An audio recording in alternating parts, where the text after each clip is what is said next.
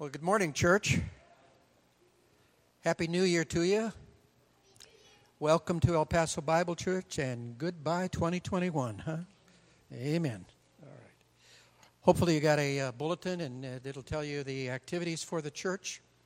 Uh, if you want to turn in your Bibles to Romans chapter 12, those will be the first two verses of that chapter that I'll be reading uh, for today's uh, uh, scripture reading.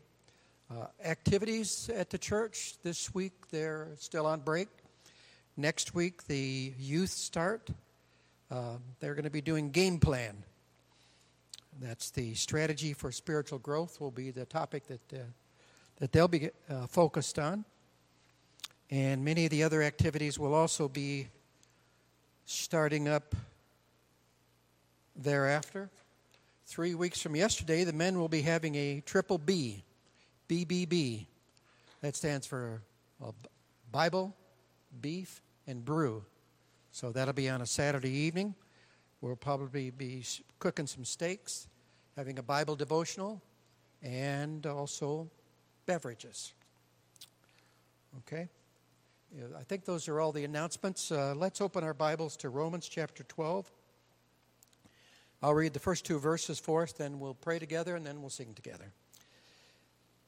The New King James says, I beseech you, therefore, brethren, by the mercies of God, that you present your bodies a living sacrifice, holy, acceptable to God, which is your reasonable service. And do not be conformed to, to this world, but be transformed by the renewing of your mind, that you may prove what is good and acceptable and the perfect will of God. And thus is the reading of the, of the, of the Lord's Word. If you'll bow, bow your heads with me, we'll pray together, and then we'll have our chance to sing together. Father, we do begin this, uh, this new year reading your Scripture, your Scripture that gives us guidance and direction, Lord, that gives us faith and hope. Father, we pray now for those who are with us today and who's the, those that are attending with us online. Pray, Lord, that they would uh, have a great service along with us, that uh, we would have this opportunity to begin our day worshiping Jesus Christ and praising Him for all the things that He's done for us. Father, I pray for those who aren't with us today for many reasons, many that are traveling, some that are ill or sick and can't be with us. And so, Father, I pray that uh, you would bless those that are here as well as those that uh, need your healing hand. And I pray, Father, for this service, Lord, that you would guide us, that your Spirit would guide our hearts Open our hearts to your word that it, as it's preached to us and as we sing. We praise you in the name of Jesus Christ. Amen.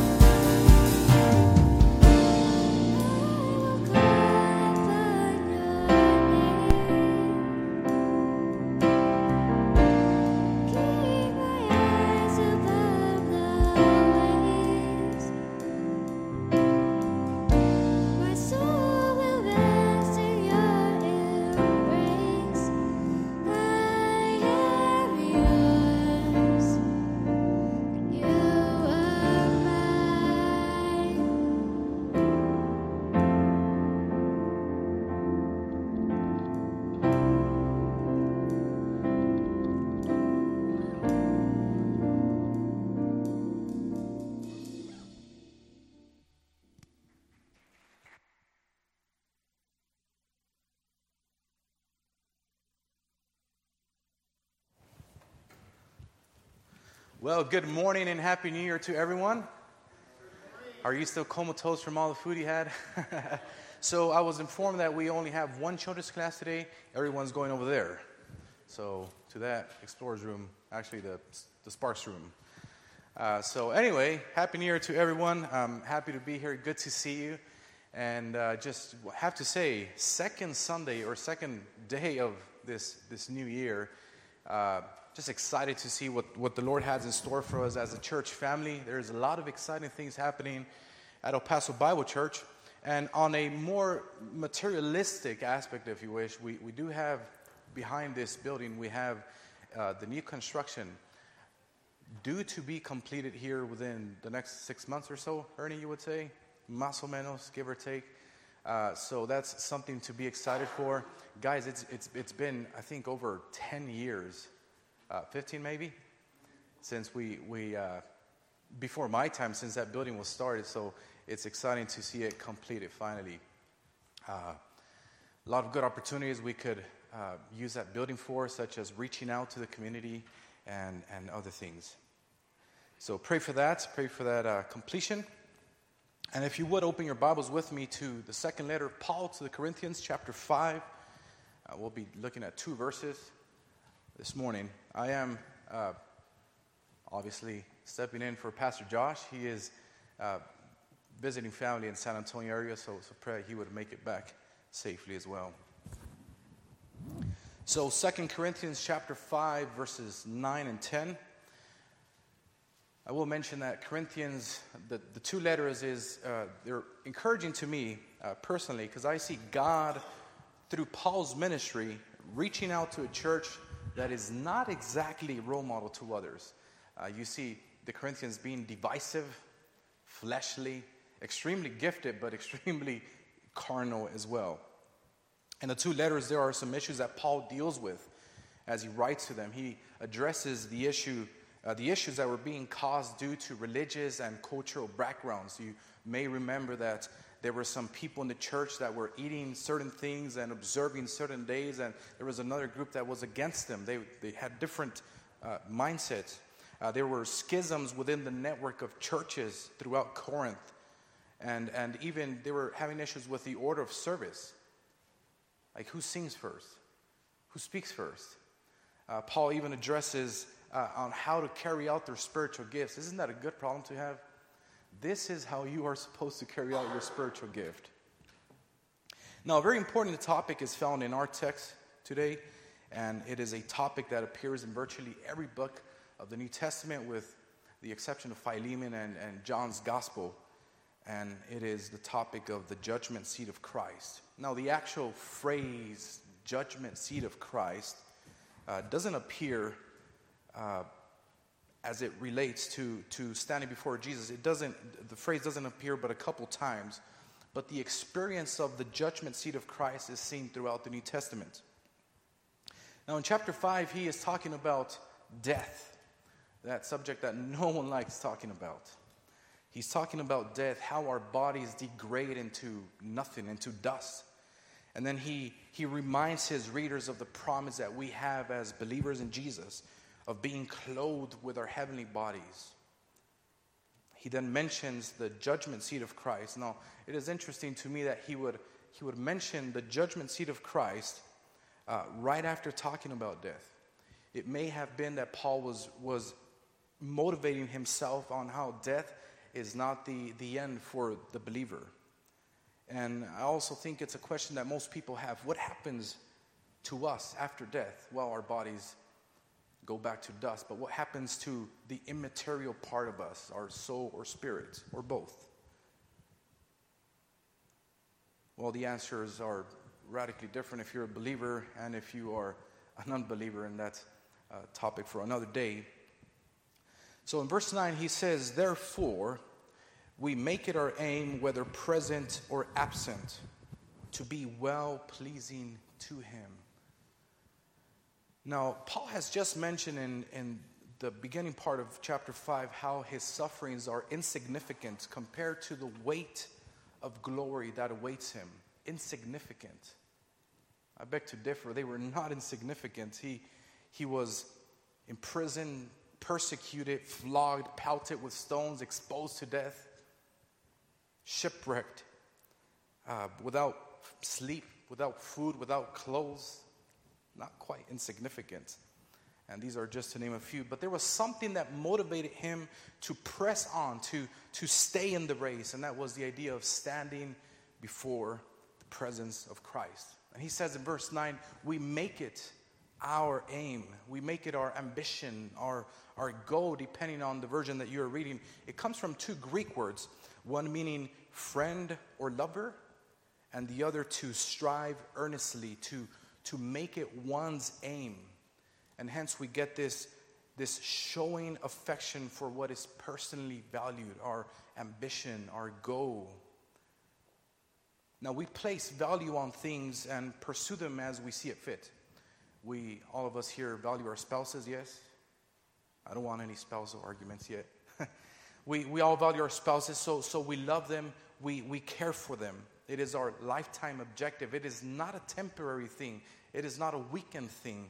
It's a lifetime commitment, a lifetime goal. And Paul says, our ambition, our goal is to be well pleasing to Him, well pleasing to Jesus.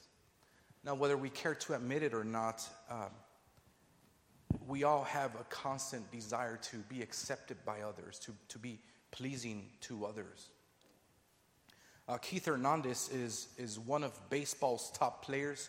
He is a lifetime 300 hitter. Anyone here like baseball? No? You like baseball? Um, he, he has won numerous Golden Glove Awards for excellence in fielding. He's won a batting, cha- batting championship for having the highest average, the MVP, the most valuable player award in his league, and even in the World Series.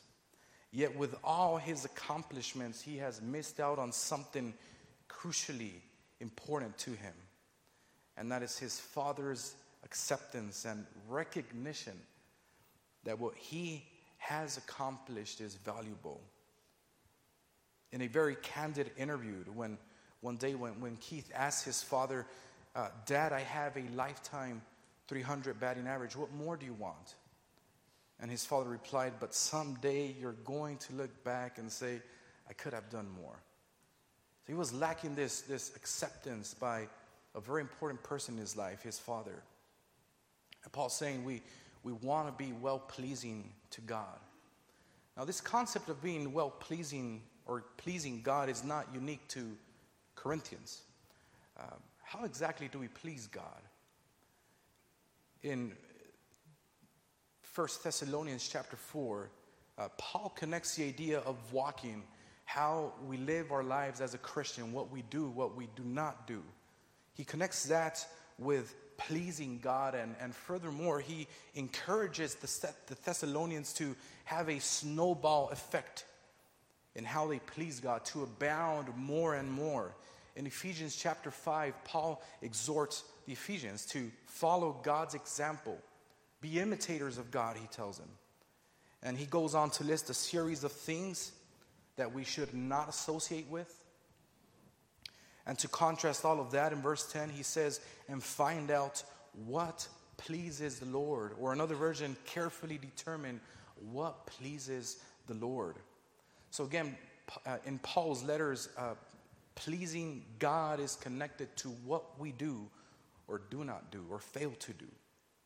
Now, it is interesting in virtually all the New Testament instances where the word, the phrase well pleasing appears, it is connected with God, well pleasing to God, with a couple of those references uh, talking about how masters or slaves should please their masters. So we please God by the way we live. And ultimately, God sees us through the lens of Jesus' blood.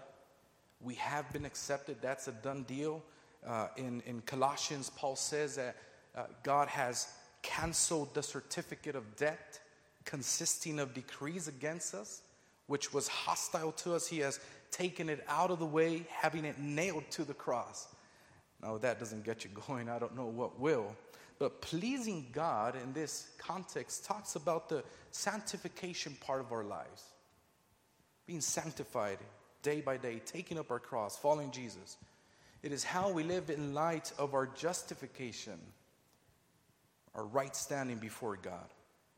And we don't do it to get saved. We don't try to please God to get saved or, or prove that we are saved. In fact, you and I could go on living the rest of our lives without pleasing God and still go to heaven when we die. I would like to draw an analogy of uh, the relation of children to their parents. Uh, the younger my kids were, the more they tried to please both my wife and me. Not so much anymore. But the younger they were, they, they, they did everything they could to get a high five, to get a trip to the ice cream shop. On one occasion, I remember uh, Gabriel and Lissy, uh, they decided to wash my wife's car. And so they used uh, chrome polish to scrub the windshield. Oh, they got all the dirt and the grime off, but they completely ruined the windshield. Completely ruined the windshield. And they were so excited to show us the results, and we tried as hard not to show disappointment. But the windshield was ruined. So even in a screw up like this, we were still pleased, kind of, with their effort. We were pleased with their effort. So being pleasing to God. In the parable of the minas, uh, in the Gospel of Luke, the master calls his servants. He, he gives them minas to work and eventually comes back to see what they've collected, what business they've done with what was given them. Uh, to some, the master says, Well done.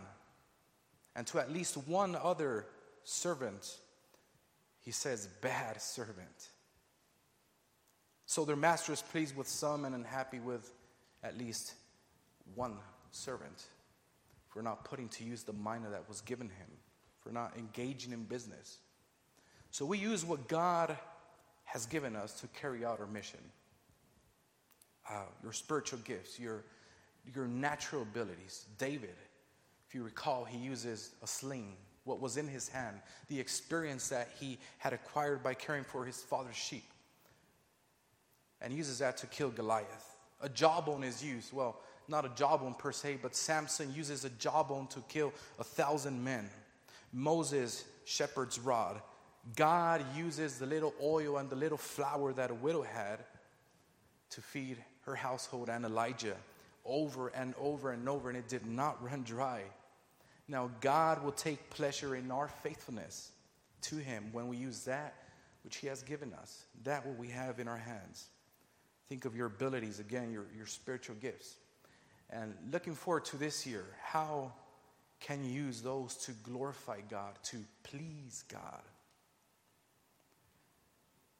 In the previous section, we see Paul carrying out his mission here on earth, even if it involves suffering.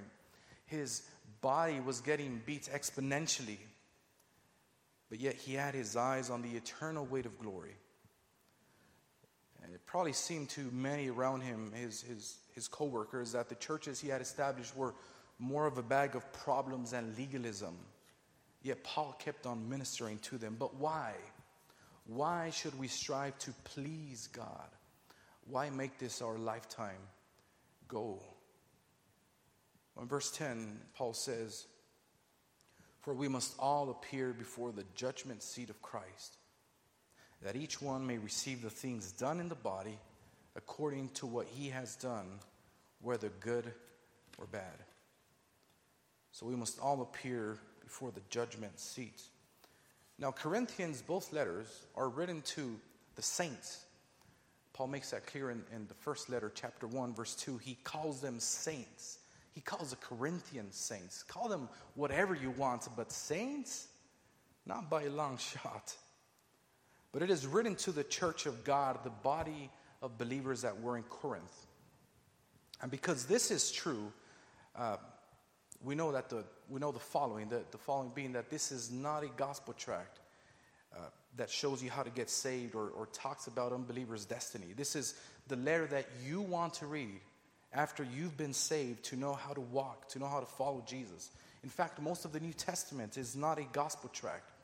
Does it contain pointers to how to trust in Jesus? Sure. But its goal is not to reach out to unbelievers and tell them how to be justified. Now, the only letter that does that is, is the Gospel of John. specifically written to unbelievers. And, and even there, even then, there is a section that is written solely to disciples in chapter 14 and, and 15. Now, that Paul is writing to believers is also true in that he includes himself in the equation. He says, We must all appear before the judgment seat of Christ. So, this, this, this day of reckoning is on the radar. Every major religion has a day of judgment or a day of reckoning. In Islam, the end of the world is referred to as the hour, and it involves Jesus returning to Damascus to slay an antichrist that has put the world in peril. In, in Hinduism, get this in Hinduism, there is a story of the god Vishnu coming back in the last cycle of time as a figure called Kalki. He rides a white, horse. Sounds like Jesus, right? He rides a white horse. He carries a sword that looks like a comet and destroys the forces of evil. Sounds like they're cop- copying Revelation there. Now, these major religions all have one judgment in view, whereas Scripture keeps the different judgments separate. Not just one judgment, there's plenty judgments in Scripture. And the judgment seat of Christ is unique and has nothing to do with the other judgments. Um, I remember my parents growing up, uh, they had pictures and just different wall decor around the house. And two of the frames they had were religious in nature. Uh, I remember one of them being the Ten Commandments, written in Old English fonts. Any of you had that? Have you seen it? Apparently, God's preferred fonts, Old English. The other one was a picture of Jesus sitting on a throne surrounded by a multitude of angels, light, a big staircase, and all the peoples of the world standing before him. Now, I was taught growing up that this depicted the one and only judgment, the great white throne judgment seen in Revelation chapter 20. And that we'd all have to stand before this throne, believers and unbelievers together, and give an account of our actions to see if we met the standard. Now imagine that, guys, standing before the great white throne. Think of all your wrongs, all your failures, and try to explain that away in order to get to heaven. Ouch. Sure, we had faith in Jesus, but, but, this, this judgment, the, the great white throne, was going to determine if we were in or out. And because of this, I had no assurance. I grew up thinking I wasn't good enough, always doubting myself. I had no identity in Christ. Now, the Bema of Christ, uh, Bema meaning, meaning judgment seat, the Bema of Christ is what is in question here versus the great white throne. So, what is the Bema? So, it is not unique to Scripture. Uh, the Bema is a tribunal for rewards. In, in the large Olympic arenas, there was an elevated seat in which the judge of the contest sat. And after the contests were over, the, the successful competitors would assemble before this, this tribunal, this elevated seat, uh, to receive their rewards or their crowns. The rewards or crowns being made out of perishable things. Now, the Bema was not a judicial bench where someone was condemned, it was a reward seat. Likewise, the judgment seat of Christ is not a judicial bench. After the race is over for all of us, after our life is over, God will gather every member of his family before the Bema for the purpose of examining each one and giving the proper reward to each. When does the Bema happen? Not sure. It may happen right after we give our last breath here on earth, uh, perhaps right after the rapture. Now, I think that for sure it happens before the second coming of Jesus Christ, based on Revelation 19, where believers are clothed with fine linen, which represents our righteous acts, deeds. So, two different judgments and, and two different audiences. Uh, in the great white throne, it's the audience will be an audience of unbelievers. Judgment seat of Christ, it's the church, the family of God. At the judgment seat of Christ, we'll be judged based on what we did or failed to do. Our motives will be judged. And Paul presents essentially the same idea in, in 1 Corinthians chapter 3, where he speaks of a coming assessment of each one's work before the Lord. In that passage, he makes it clear that what we have done and our motives for doing it will be tested by fire. And the purifying fire of God will burn up everything that was of lesser quality. Boy, I have a lot of things that are going to be burned up in my life. We won't be punished for what was not done for God, it will simply be burned up. It will be as if we never did those things. So we'll be simply, uh, we'll be simply rewarded for what remains. Now, can you look back in your life and think of a time, or a long period of time, or a short period of time, where you just burned up a big chunk of your life doing things that really didn't matter, really didn't benefit you at all? I know I can. And I know I, I know I still do on occasions. And sadly, some will get to stand before the judgment seat of Christ thinking that they have accomplished a lot of things, and at the end, it's just going to be burned up as if they did nothing. Things that were futile, didn't produce any good for any person.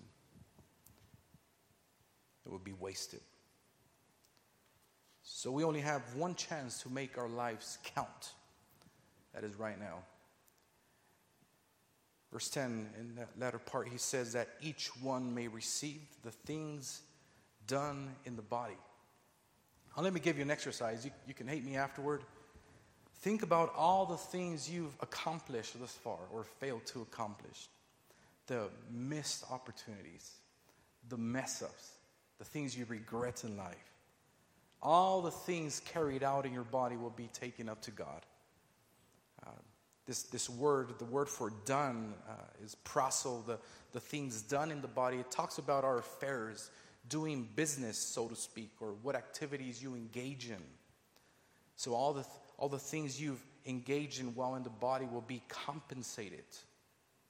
You're probably thinking payday, and that's precisely the picture here.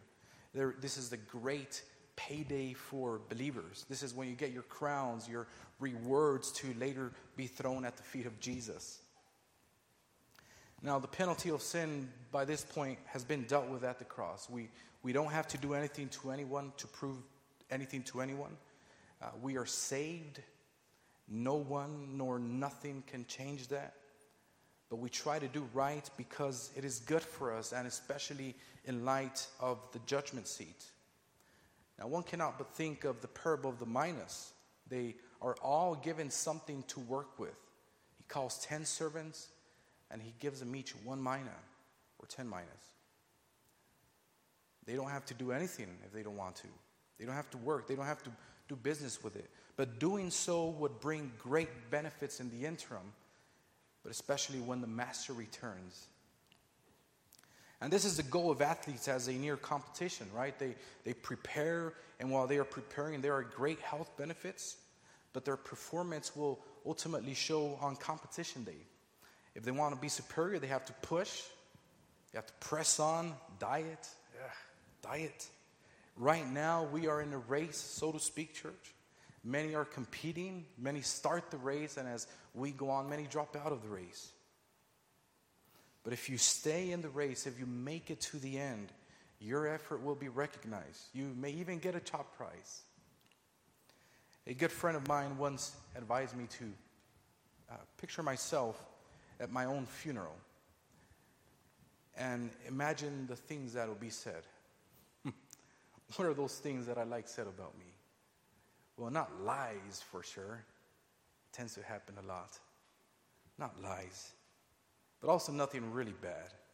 I want to live a life that is not only pleasing and a blessing to those around me, but a life, a life that honors and, and pleases God. So we'll be compensated, Paul says, or we will receive those things that were done in the body. And lastly, he says, whether good or bad. There's a contrast. There's a contrast here between the two words good or bad. You do one or the other. Now, in our life, in my life, uh, I know it's more of a roller coaster. I do both good and bad over and over. The idea here, however, is that some things are useful, some things are beneficial. So it's not a matter of doing X or Y sin or abstaining from doing X or Y sin. It's more a matter of helping the advancement of the gospel by using your spiritual gifts, the good, or sitting on the couch and binging on Netflix all day, the bad. So you do useful things or you do useless things. You do worthwhile things, things that count for eternity, or the opposite. Now, in a perfect world, in a sinless world, this wouldn't be too difficult of a task, would it? We would get up every morning pain free, looking forward to that day.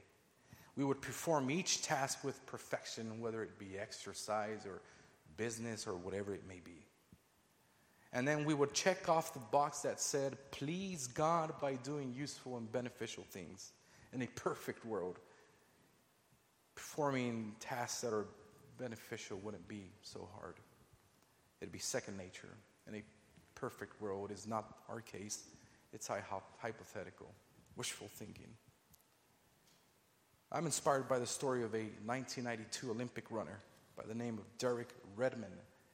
He was competing in the 92 Olympics and was doing quite well until he was about 250 meters from the finish. His left hamstring tore. And stretch bearers made their way to him, but he decided that he would continue to the end.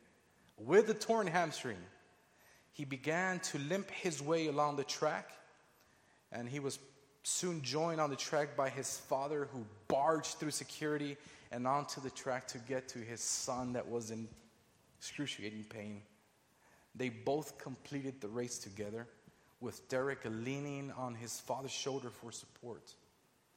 As he crossed the finish line, the crowd of 65,000 spectators rose to give Derek a standing ovation. Now, in a perfect world, he would have dashed through the track without one single hiccup. That didn't happen. And in his case, he actually got disqualified for finishing with the help of another. But in his case, the best he could do was limp his way toward the end. He didn't earn a top prize, but his story of resiliency has inspired many across the globe. Now, we are all unique here. We are all unique. Some in this race will have torn hamstrings. Some will struggle with a specific sin or set of sins over and over and over to our deathbed. Others will be bogged down by diverse things in life. And sometimes just the, the best we can do is get back up and limp toward the goal. Because ultimately, we all want to hear, Well done, faithful servant. Well done. Whether we brought, we brought 10 minas to Jesus or two, whether we led a missions organization or were faithful praying for the ministry of your local church, we all want to hear, Well done, faithful servant. I listened to the story of Ed Underwood as he explained how he uh, experienced the toils of the race and how he was able to see God working through it. He shares about his gory condition, a, a skin condition that, that causes extreme itch and makes your skin fall off, literally. Kind of hard to compete in that race, isn't it? Now, if I may offer some encouragement for this new year, I will tell you stay in the race. The, the last couple years have proven to be rough on many, many people. A lot of people lost their jobs and their lives. I knew a couple of godly men that, that lost their lives to COVID, leaving their families behind. Maybe COVID is nothing to you, it's a walk in the park compared to the things you've experienced or will experience this year. Again, I say stay in the race. Don't stay in it because you have to prove that you are a child of God. That's a done deal. Stay in it because of the rewards and because of the testimony that you are leaving, the, the, the trail blazing for others to follow. So, looking at his own life, Paul shares his struggles, how he was beaten, how his body was degrading exponentially because of ministry. And he still found a way to stay motivated in light of the Bema of Christ. The eternal weight of glory, he says, would completely wipe away his sufferings. Now, the rewards won't be on a one to one ratio, probably not even a 10 to 1 ratio. We, we don't know what ratio, but we know it will be ridiculously great for every tear you drop, for every struggle you go through, everything you push through, reward will be waiting. That is the concept of, of verse 10. So God is cheering for us. God is cheering for you. He is watching. He will come out. He will help you get back up if you fall in the race. He has your best interest in mind. Let us pray. Father, we thank you for your love and your grace, your sacrifice for us in the cross of Calvary. And that it is, it is because of that, that that we are a child of God. Our identity in you is sealed. And Lord, just looking forward to this uh, next year, we ask that you help us stay strong and stay firm. That it be our ambition to please you in everything we do, and everything, everything, every single thing we do. That's in your Son's name that we pray. Amen.